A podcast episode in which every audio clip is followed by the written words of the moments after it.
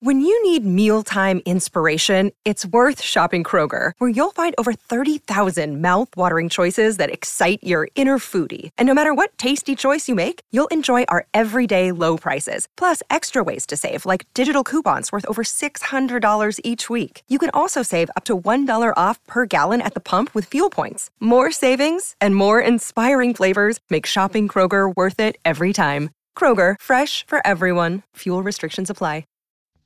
Today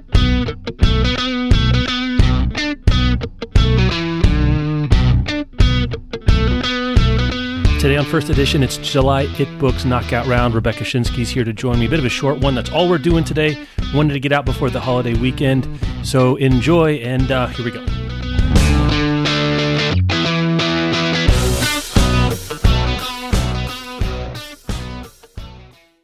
At Evernorth Health Services, we believe costs shouldn't get in the way of life changing care, and we're doing everything in our power to make it possible. Behavioral health solutions that also keep your projections at their best? It's possible. Pharmacy benefits that benefit your bottom line? It's possible. Complex specialty care that cares about your ROI? It's possible. Because we're already doing it. All while saving businesses billions. That's Wonder made possible. Learn more at evernorth.com/wonder. All right, time for July Knockout. Um, Rebecca Schinsky is here. A little under the weather, uh, getting ready to go on vacation. So we're recording early. We've been doing a little bit of retrospective. Um, again, we're recording this in mid June, so there's a couple more weeks for June to play out to look at our June It books. Um, I feel pretty good about Pageboy until yesterday when I think the book of the month is going to end being Blood Meridian by one Cormac McCarthy. And I'm not kidding, Rebecca, actually, about Yeah. this. This happens from time to time. It does. Can it be? I guess it can be an it book if it's not a new release. It's just outside the framework of this bit we're doing. Right, right. It's because then then you get into the macabre game of guessing if someone's going to die. I mean, I guess Yeah. like what else could do what what else could rocket something to the be it book of the month? An adaptation, I guess, some other kind of news. It's very rare. It's very rare. Yeah. Big, nasty political news like when 1984 and The Handmaid's Oh, Tale shot up in 2016. That's a Yeah. great. That's or station. You know, Station Eleven then got some heat. So like COVID was doing Right. Mhm. all sorts of Yeah. weird things. Um, and this is way down the scale of, of what mattered. Um, I, you know, it feels like there should be a first edition thing to do on Cormac McCarthy. I'm not really sure how to do it. I've been trying to think about someone to talk to. I'm a super fan, but I'm not an expert. If that makes sense, like I didn't have a bunch of quotes ready to quote to you and say, "Here's the my favorite McCarthy that's pinned above my like headboard or whatever." Um, yeah, a real passing. So um, I'm going to try to figure out some way to do that. But that's not what we're here for. We're doing July knockout. We're trying to defi- define the it book of the month. Um, if this is your first time listening, it's a combination of zeitgeist, critical appeal, commercial success, just whatever. You know, it, it's all in the mix, and you don't have to tick all the boxes. If you tick one or two really hard, then maybe some other ones um, aren't as important. July not as strong as a month, or let me put it this way: I didn't have to worry about when I put them in the random order. Ten finalists, I picked ten finalists, and Rebecca, we're going to do one by one in survival style. There wasn't one I was worried about being early or late, though. I did Okay. something a little bit different here. I'm taking one off the board. Just it's not eligible because it's too confusing. I don't know what to do with it. Okay. And we talked last time about the celebrity memoir, Elliot Page's, like kind of Oh, yeah. overshadowing the book world. And I think that's still a, a book story.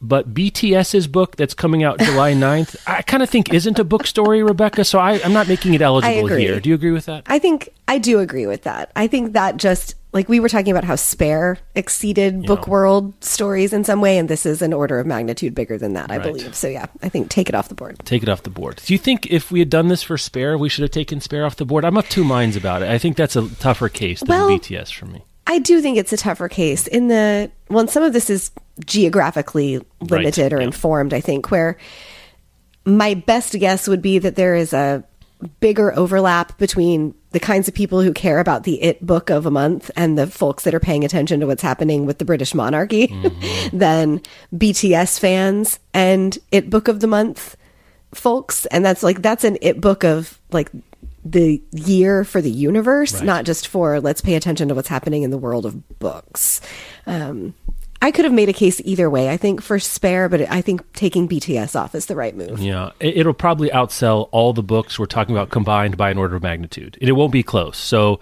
that thing I just said about if you have the best in one thing, I, I guess that's kind of not true. it, it has to have at least a little something. Uh, it's going to be critic proof. I think the other difference of Spare is that content wise, I don't know what the BTS thing is going to be. Honestly, it feels like more of a sixty-five thousand dollar fancy souvenir from what I've heard Yes, and seen. yeah. When Spare was not that. that. Whatever else you want to say about that book, there was some meat on that bone. Uh, maybe a bit raw and overcooked, um, depending on, on your on your taste for this kind of thing. But I don't think there's going to be a, like BTS revelations and all that kind of stuff. Right. yeah. I think there's a point where celebrities are so big, and BTS is definitely in this category, that it does not matter Right. what the contents of the book are. They're not, they don't care about critical appeal. It doesn't have to be, you know, commercially successful. It's gonna be, but Mm-hmm. it's such a huge thing in the zeitgeist that that just carries the rest of it. And I would love to be wrong that actually it's super introspective and beautifully written and a literary experience in itself. I don't think I'm going to be, but I would love to be wrong. Yeah. That's that out. not my mental model for like Yeah. giant pop star book event like this, Right. like a Britney Spears memoir or Jessica Simpson's a couple years ago. I think there Mm-hmm. we've had some models of a big tell all pop star moment, but I don't think that's what BTS is doing. They're still in the middle of it. You know, they're not ready to like do the tell all. This Mm-hmm. is a stay engaged with the fans, give them something while the band is off doing their compulsory military service. Keep it going. keep keep the ball rolling. Okay, let's get into it. Ten finalists, um, in each round, Rebecca decides with maybe a little peanut gallery from me what book is going to survive uh, that particular Great. round, and whoever's left standing is the it book choice for the month. First one's up. I'm glad this book didn't come out last month, or maybe I wish because we could have had the the, the uh, Richard off the the Oh, okay. elder statespersons, Elder Richards. Uh, Richard Russo's third novel in his, let's see, is it Edgewater trilogy? North Bath trilogy. Um, Somebody's Fool comes out July 25th from Knopf. So this is in the vein of you know, somebody's fool, nobody's fool, everybody's fool. We've mm-hmm. got some namespace pollution stuff going on here with the Fool trilogy. I think I think Russo probably most people again you have to be older like me first came into contact with Russo around Empire Falls. That was really his Yes. big breakout book. But these mm-hmm. are men in New England towns who have feelings and are laconic but not silent. And I will read this. Again, it, it's hard to disambiguate from Richard Ford. Richard Russo, I think, is a little. His books tend to be a little bit of a, um, I don't know, more more cozy hang. I guess a little more more of a hang than than Ford tends to be a little spikier, a little more acidic. right.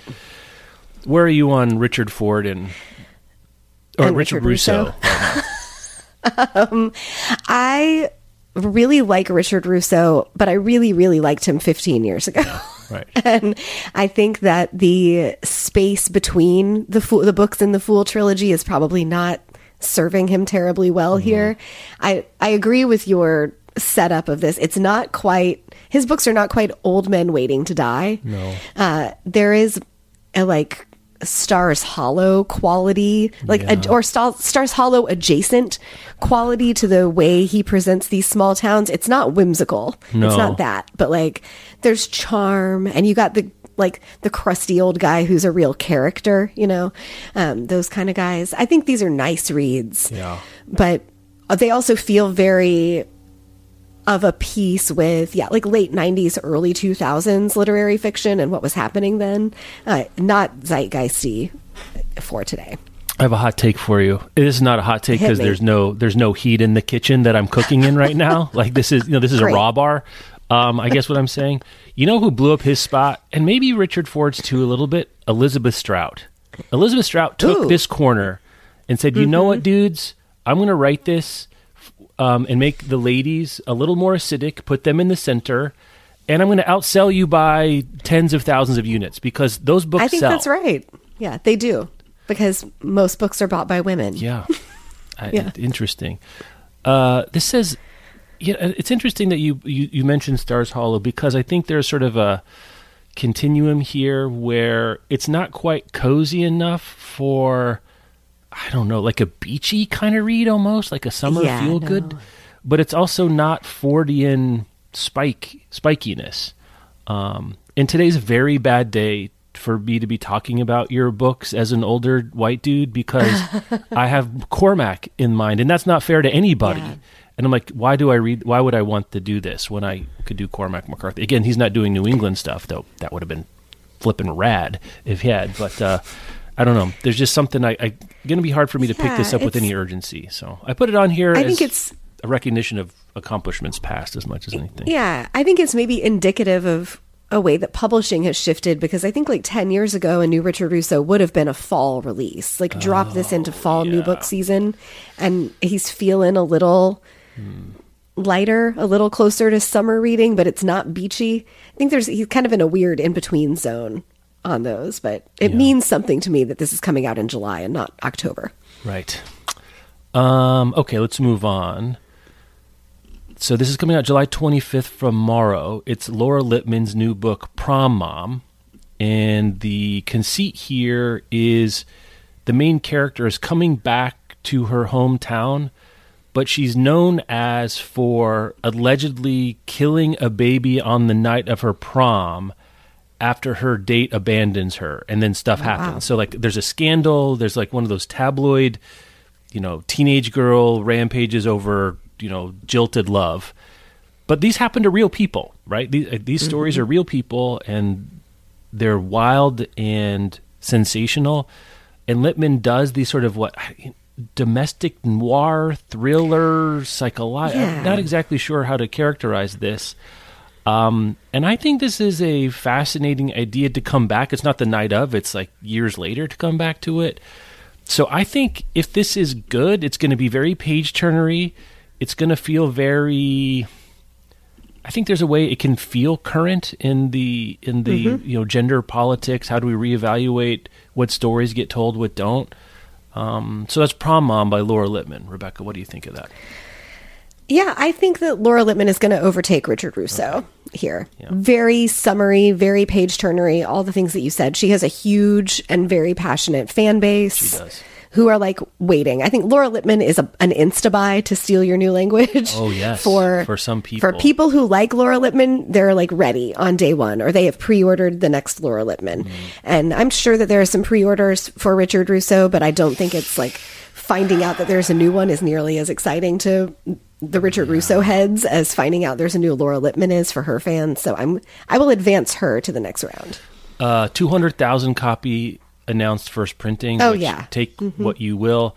Also, this has social media cover written all over it. It's like this electric Oh, yellow with a, I don't even know what you would call this. Um, the a, a neon magenta rose in the middle of it. So I, I see what I see what they're doing there. Okay. Whereas Richard Russo, no shade, it's like a scripty font over Yeah. you know fall foliage in New England. Um, I don't think the TikTokers are going to be running wild. With, yeah, uh, I think Richard Laura Russo. Lippman's got big airport bookstore cred Yeah. also. Yeah. All right, third out, um, coming out July eighteenth from Doubleday.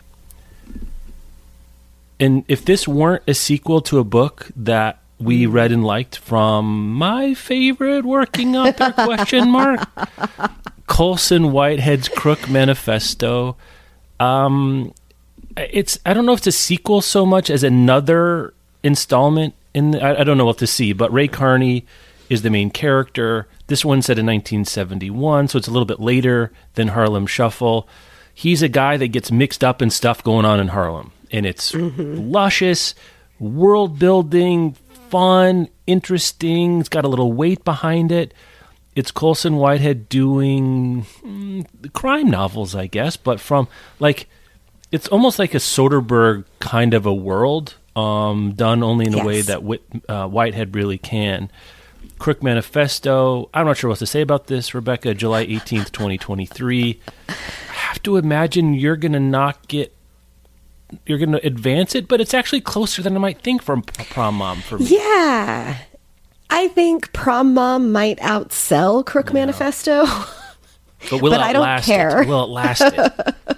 right. Because Colson Whitehead th- there's just n- nothing in my soul that's going to let me advance somebody past Colson Whitehead, at least at this point in this round. and, you know, th- I read the PW review of Crook Manifesto recently that was like, this is fine. It feels like a sequel, you know. Uh-huh. Whitehead's not breaking new ground, but there's an amazing sentence on almost every page. And I wanted to be like, I think maybe you should revisit Grading on a how- curve. That's not fair. I mean, we do this, right? We're you grading on a curve revisit how book reviews Yeah. work because a like a, a pretty good Colson Whitehead novel is Yeah. miles better than anybody else's really good novel Mm-hmm. By virtue of being the best, you know, uh, American working novelist Right. today. so yeah, this one's going to go to Colson Whitehead, and yeah, I, I was going to do it. Probably no matter who had come before him. I don't know how Yeah, far he's going to go. We'll see. after now, this. now round, we're but interested. yeah. Can't because I think there's a feeling, and you and I share this feeling. There's a bit of an opportunity cro- cost of to Crook Manifesto. So we will read this and look forward to it. Mm-hmm. Yeah. But would we rather have this versus Colson Whitehead Project X that we know nothing about? We probably Yeah, choose I door mean- number two, right? It may be Yeah, a goat behind there, but I don't know. I don't think it would be. It hasn't been a goat yet. no, hasn't been a goat yet. So I just have so much faith in Whitehead experimenting with stuff. But I also really loved, at least the vibe coming off of the first one. Yes. That he was just having a great time. Right.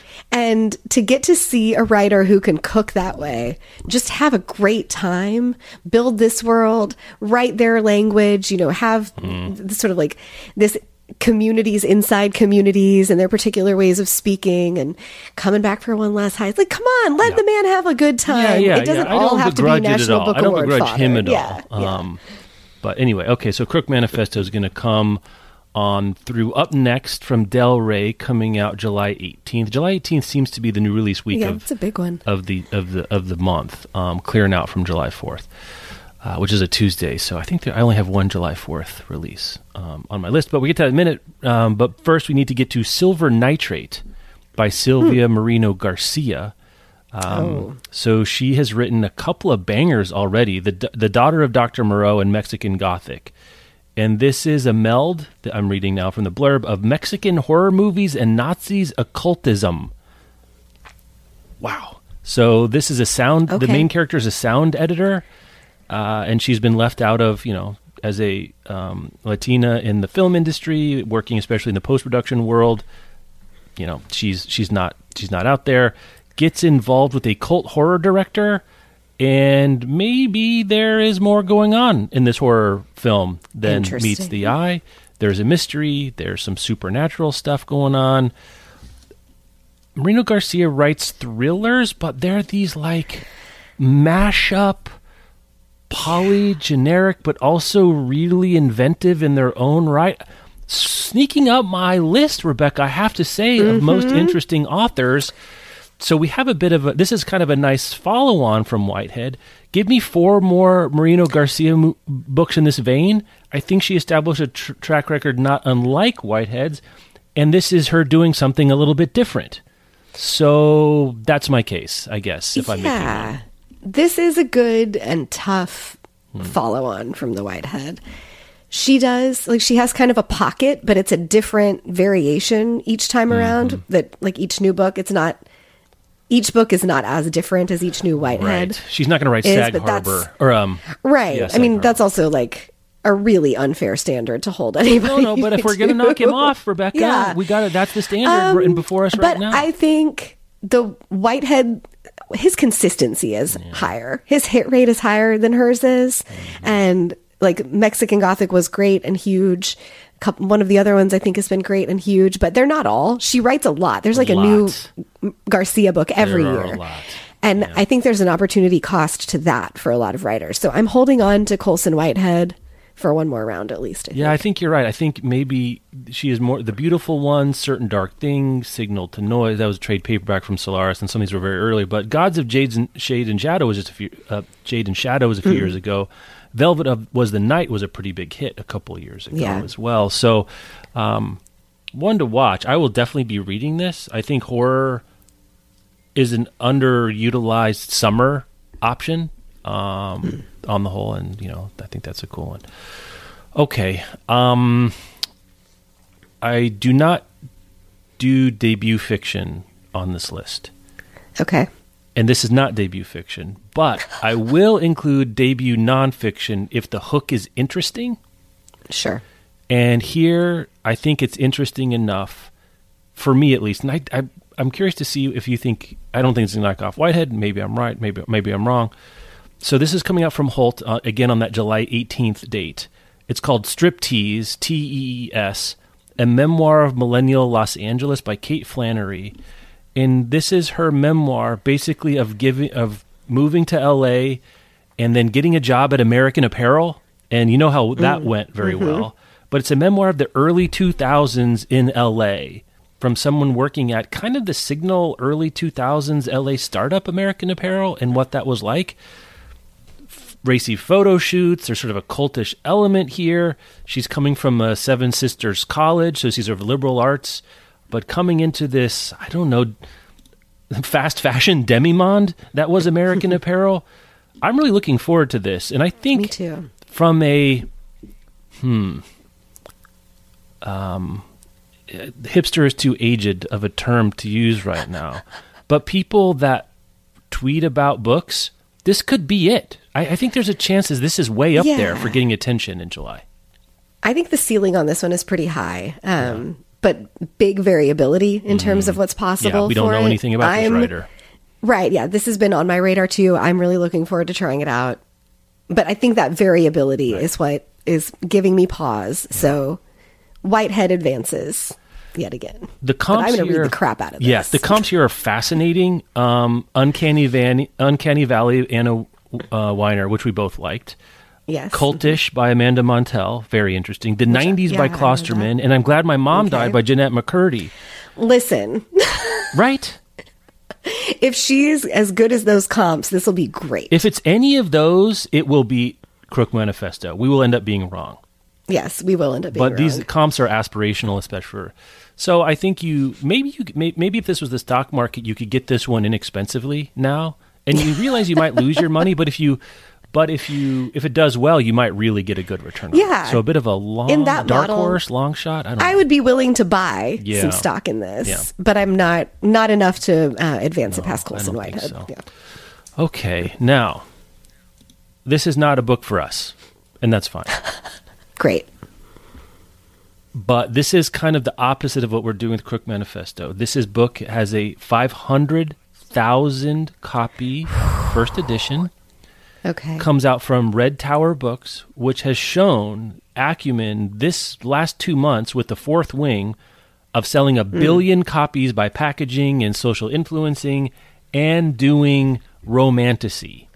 And this is Starbringer from Tracy Wolff and Nina Croft, who both have good hits in their own right. Tracy Wolff has the series Covet, Court, Crave, Crush that are all basically in the same pocket.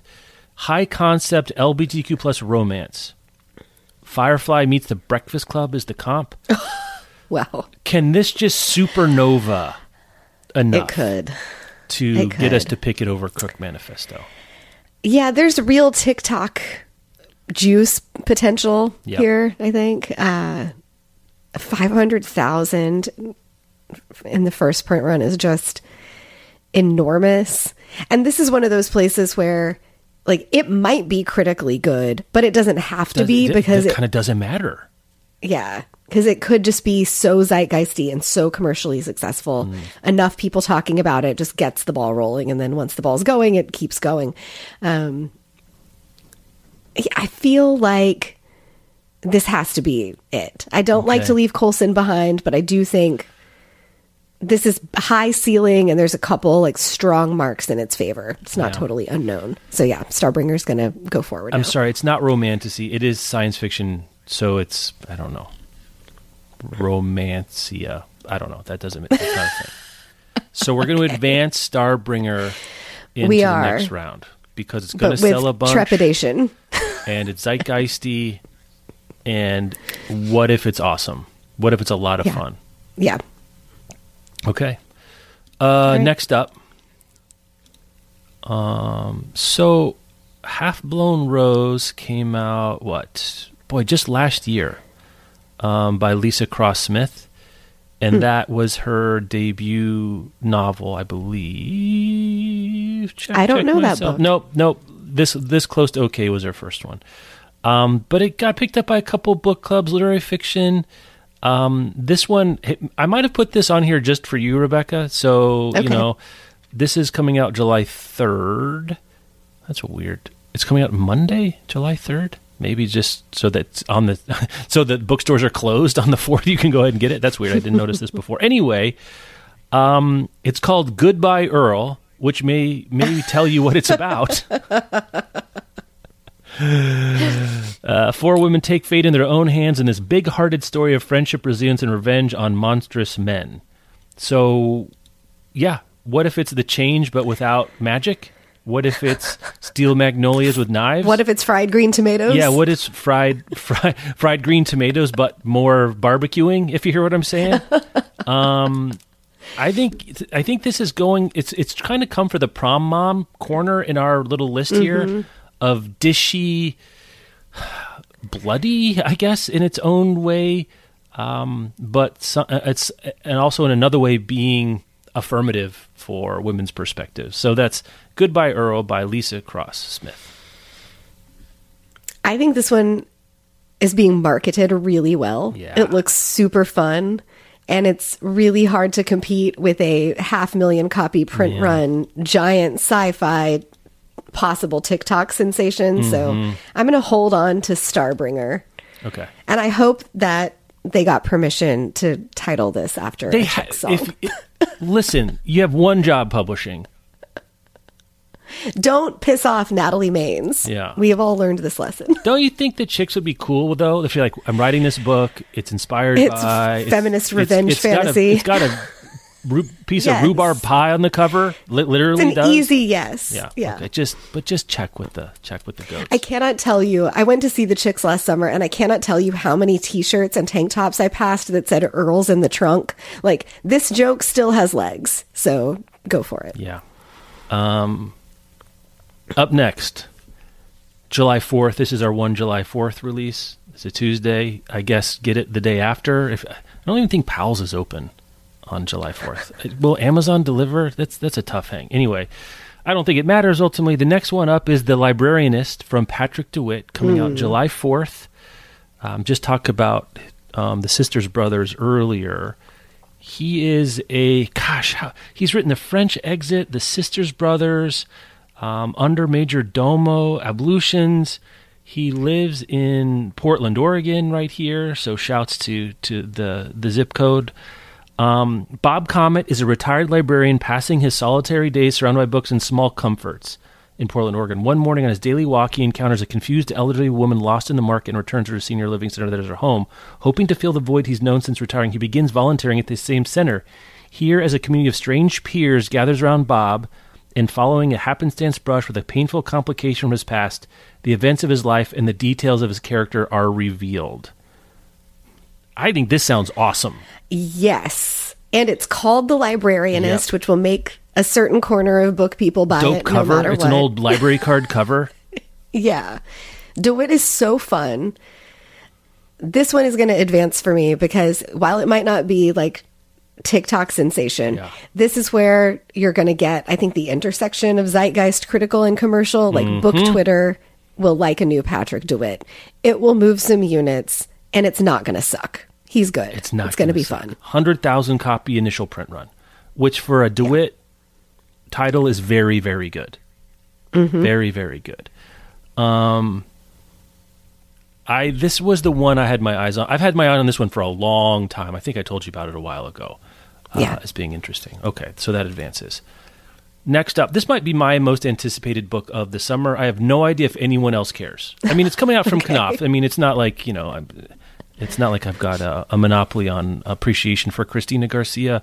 But Cristina Garcia's Vanishing Maps coming coming out from Knopf on July 18th. Good God, I'm gonna have to get to the store on that day. Um, this is a sequel to her seminal Dreaming in Cuban, which came out in 1992, 21 Oh, wow. years ago um, the Del Pino family, uh, immigrants from Cuba, and this is following basically their life after this next generations who came from Cuba. Dreaming Cuban, um, I read in college. in a um, we called it Hispanic literature back then, but I don't I don't think it's called that anymore. Multi generational has a little magical realism, at least in the in the beginning one. Um, in the vein of a Julia Alvarez, I'd say if you like Julia Alvarez, um, you would like this. Or the Book of Unknown Americans, Cristina Henriquez, I think kind of is in the in the vein of this as well. I'm really looking forward to this. I will be buying this right away. Um, yeah, it's she's a wonderful writer. It's not going to beat the librarianist, and that's fine. But I wanted to have this on the list to um, express my appreciation with Cristina Garcia does. Also, a tight Yeah. 272. 272. Love that. I'm glad this is on the list for all of those reasons. You are correct that it's not going to beat The Librarianist, but it's worth highlighting, bringing to listeners and readers attention. I hope it does well. I think there's there is a defined audience for this. Right. And social media didn't exist when the first book came out, so Mm-hmm. like the potential for her to do interviews and appear on different websites and all kinds of stuff. Like I think this could really go some places and I hope it is. I hope it's really successful. I'm not very good at picking them, but I think this is a chance to get picked up by some book clubs. I, you know, if this was a Reese's pick, I wouldn't be shocked. Oh, yeah. This was an Oprah pick, I wouldn't be shocked at all, at all. Whereas, again, I didn't, I don't look through Edelweiss with that in mind to pick these, though maybe I should. Um, but I don't think they're going to pick Prom Mom. I don't think they're picking Strip Tees. Probably not. I don't think they're picking Star Bringer. Bringer. Maybe the Librarianist. I think that's what that's why you advanced it is it has a chance to be both, right? Um, you know, and something else I should have mentioned. I didn't want to shovel more dirt on somebody's fool, but that's a let's call it a languid 464 pages. Ooh, okay. So there you go. Last one up, but not least, at least according to me. This is random page generator. 256 pages. So, you know, you get 200 pages for free if you pick this up over somebody's fool. Um, it's The Lightroom by Kate Zambrano. Brino? Brano? Oh. Brino. Zambrino, yeah. Yeah, Zambrino. So this is coming out from Riverhead on July 4th. So get that where you will. Um, okay, so here's the thing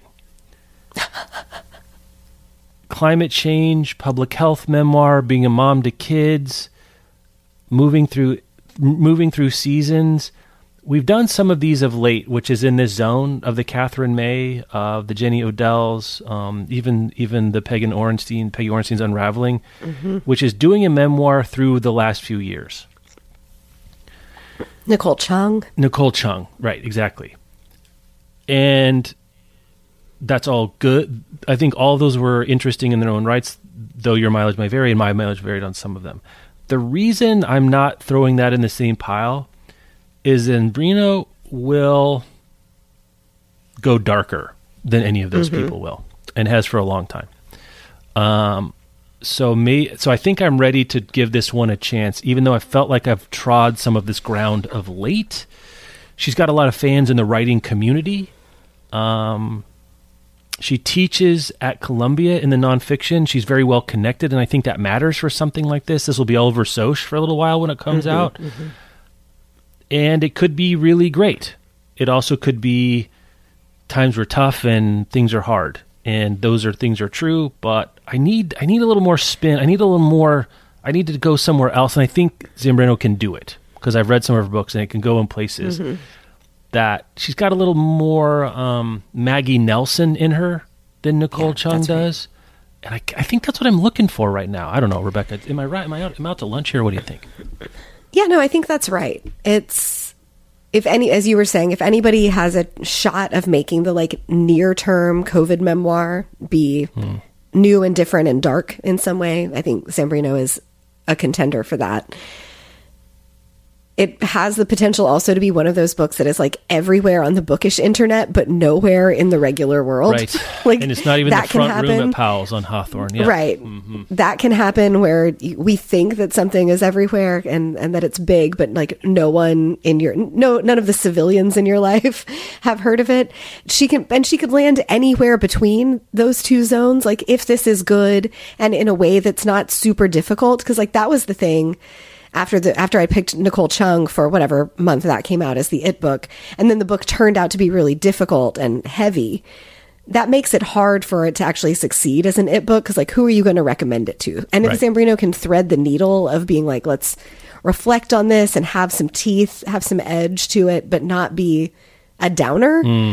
um which like it's not a bad thing to be a downer it just makes it hard to be a big commercial to be an success it if book. you're a That's, that's the that's the plane upon which we are skating, right? It's a little bit different. right i'll read your downers but it's hard to like sell 5 million copies of a downer The end of the Um, blurb says quote quote unquote an ecstatic engagement with the living world after sad sad Interesting. sad. So there's maybe a little bit of a maybe a little up a little yeah a duck tail in the vibe at the end of of uh, of this particular. Yeah.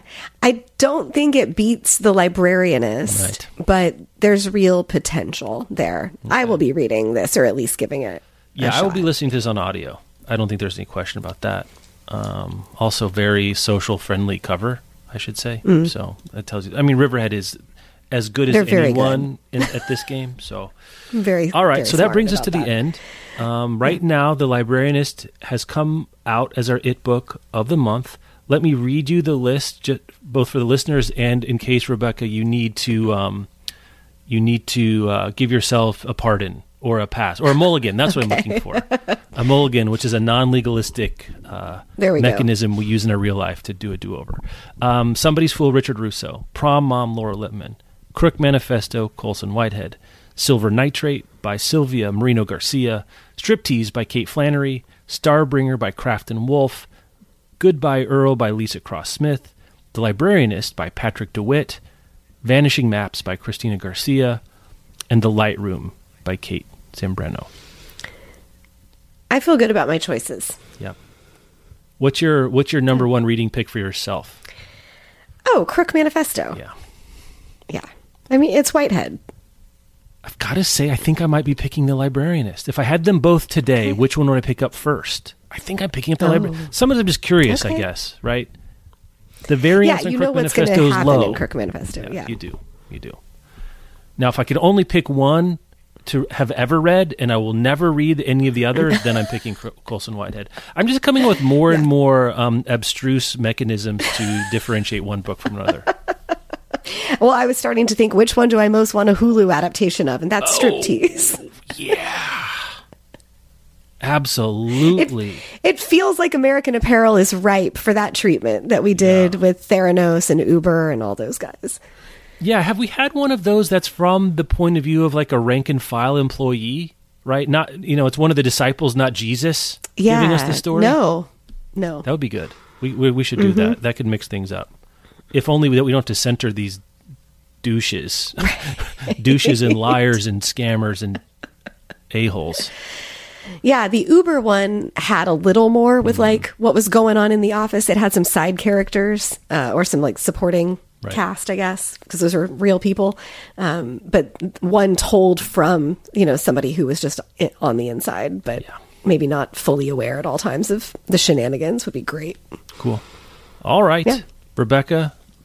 Thanks so much. Look forward to talking with you about August, which, in looking at Edelweiss, I think August is a better month for books. Has that historically been true? Is July the real Oh. fallow period for publishing? think I- we get on the maybe people st- get some stuff out there in August for September and ahead of going back to I- school and stuff. I think that's been happening. Like Hmm. fall new book season has been creeping into August in the way that like January used to be fallow and now January is huge for January new books. is is Interesting. very very big. Um, you can email me first edition at bookriot.com if you want to let me know which one of these is most uh, appealing to you, or if I missed something, or if I said something avoidably barbaric. You can you can correct me gently and kindly. With, with full hearts and awareness that life to podcast is not as easy as it sounds. Rebecca, have a great break, and we'll talk to you in a month or so. Thank you. Have a good one. Thanks so much, Rebecca, for joining me yet again. Thanks to you for listening. Hope you have a great holiday weekend. If you're stateside, get a little break to do something. You can follow the show on Instagram, on Twitter, link in the show notes. Also on Substack, I've got a newsletter. I wrote recently a send that everyone got about some ideas of how to incorporate authors into the show because, quiet as it's kept, I really don't enjoy straight up author interviews. You can read that there, sign up, some other stuff coming along. And we'll talk to you real soon. Thanks so much for listening. Give me an email, first edition at bookriot.com. Notes, comments, yays, and nays. Really appreciate y'all listening, and uh, talk to you soon.